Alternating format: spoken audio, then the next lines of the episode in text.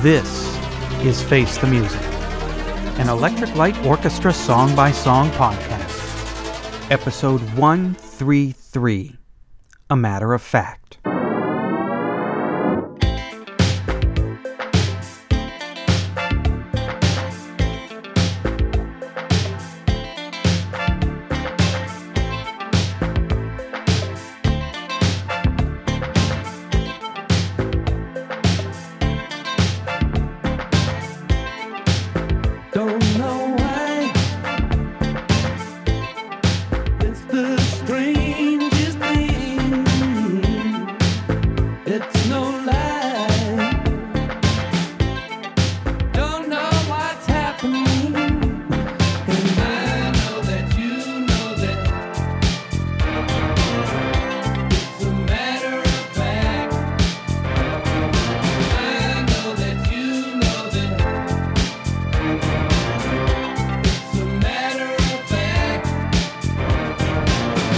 That song all about? A Matter of Fact was released in the UK as the B side of the 7 and 12 inch singles for So Serious in April 1986. It wasn't released on an album to the rest of the world until the Afterglow box set on June 15, 1990. The same song, with different lyrics, was also on the 12 inch single. It hasn't been released on any album to this date. That's the fact, Jack! Hi, I'm Eric Winsenson. And I'm Eric Paul Johnson. And, as a matter of fact, what in the heck? Like I said last time, no, the time before. Jeff, we need some B-sides. Um, alright, sure. Ah, but don't be so B-sidey with the B-sides. This is actually what, unfortunately, the reason I didn't listen to B-sides forever is because of stuff like this. Hmm. this is a perfect example of something that might have made a good instrumental song. because I don't mind the little bit of the R&B tone to the music and everything even though it sounds very very fake because I don't think there's any real instruments used in the whole thing. Well, yeah, I guess you can call a synthesizer a real instrument. Well, there is guitar, electric guitar. There's a little bit of A little there, yeah. tiny bit, yeah. listen to the original version and it's very very cliched lyrics some of mm. the worst he's written and a horrible chorus that's just repeated over and over and over and over and over and over so it belongs where it's at I understand putting this out for everybody who's a fan to hear because they want to hear all the little things that they couldn't get their hands on and hear it all in one place. And, well, they've got it. I guess somebody out there might like this. Obviously, Jeff Lynne didn't like it enough to put it on an album, even an album that has a lot of similar stuff on it, like Balance of Power. Mm-hmm. But even he, looking at a contractual obligation album, said, "No, nobody wants to hear this." and on to the B side it went. Yeah. Um. eh, eh, eh, there it is. It wasn't released in America, so I didn't hear it until it came out on Afterglow in 1990. And I heard it, and I was like, "Yeah, yeah, that's Balance of Power era stuff." Eh, d- it's it's only slightly, I mean tiny, slightly less bland than Caught in a Trap. I wouldn't say I despise it like I did Caught in a Trap, but if there was like a, a, a tank, a fuel tank of like and, and love or whatever, and let's say F is is love, that's straight, that's hardcore love, and E is empty, this song would be at that point where it's below the E and your little dash light with the gas pump is gone from just being on that low on gas to flashing. Like seriously you got like a light glazing of gas in your tank.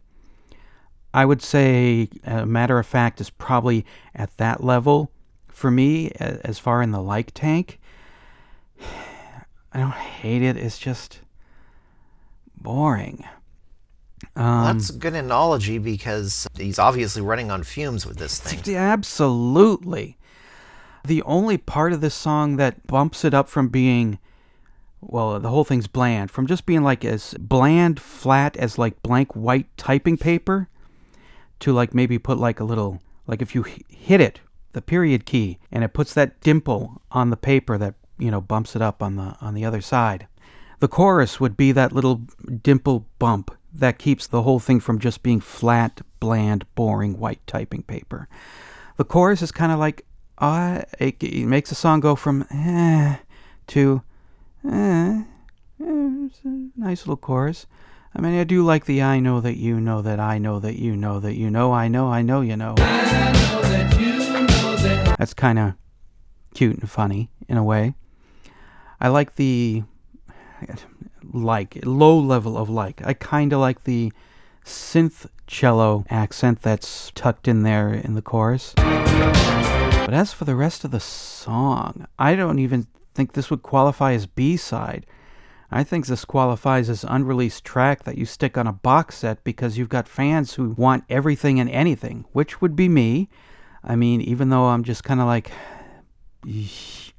about the song, as an ELO fan, well, I'm glad it's there for me to know that it exists and see some ELO stuff that didn't come out. It's kind of like a nice little surprise, and then, okay.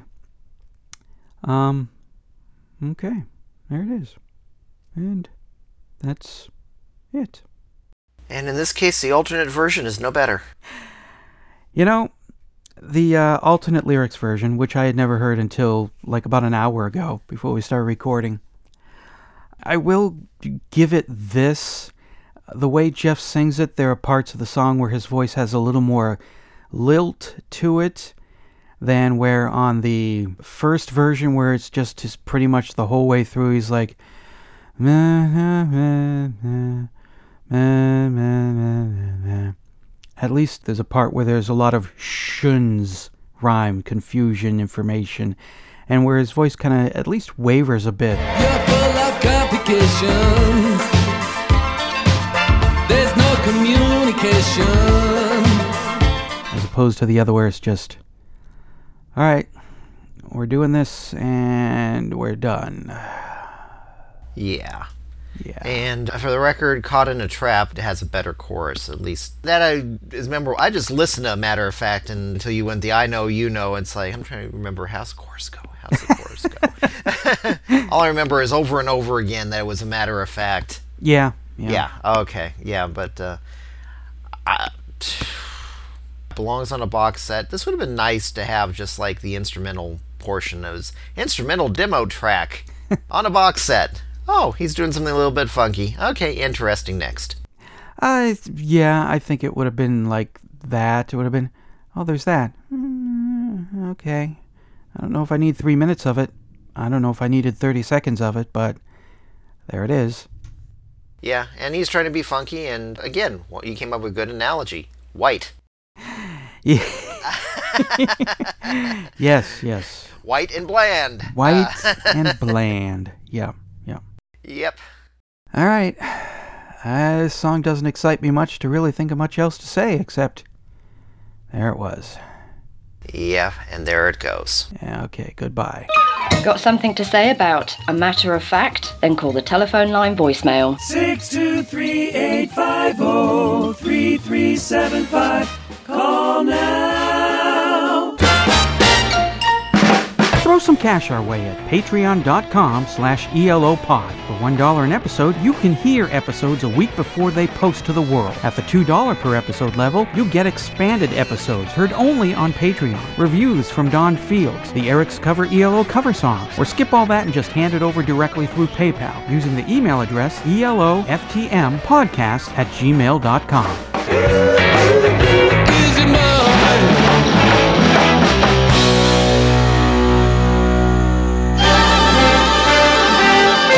Hello, this is Troy, and as a matter of fact, I don't like this week's song all that much. Yeah, I know, groan. Jeff's vocal saves it from being a complete loss. It's almost impossible for Jeff to do a song that's not interesting on some level. But my big problem with the matter of fact is the music. It just sounds too generic. It sounds like a lot of that generic electronic disco beat that you heard in the 80s. It really doesn't sound like Jeff put much thought into the music at all. It reminds me of what you might have heard in the soundtrack to an 80s movie or TV show like The Equalizer in the background. I know I said the same about Another Heartbreak, but that's actually a good song, and I think would have deserved better than to be background music. It also sounds like what you might hear on a radio talk show during the bumper music when they come in and out of a commercial and maybe they can't afford to license all the songs they want to use, so they just use repetitive, generic music. That can actually drive you crazy if they let it go for too long. And it also reminds me of a few of the tracks on the Saturday Night Fever soundtrack. I mean, in addition to the Gees songs and some of the other hit songs that are on it, there's about maybe four songs that are more or less just generic instrumental music that was used in the background for the movie. I mean, I don't think anybody, if I asked them to, could hum a few bars of Manhattan Skyline or Calypso Breakdown or The Immortal Night on Disco Mountain.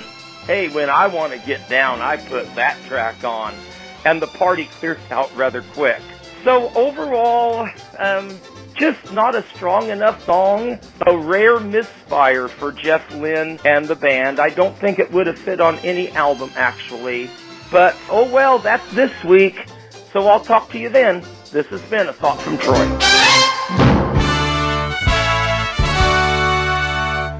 Great moments in Electric Light Orchestra history.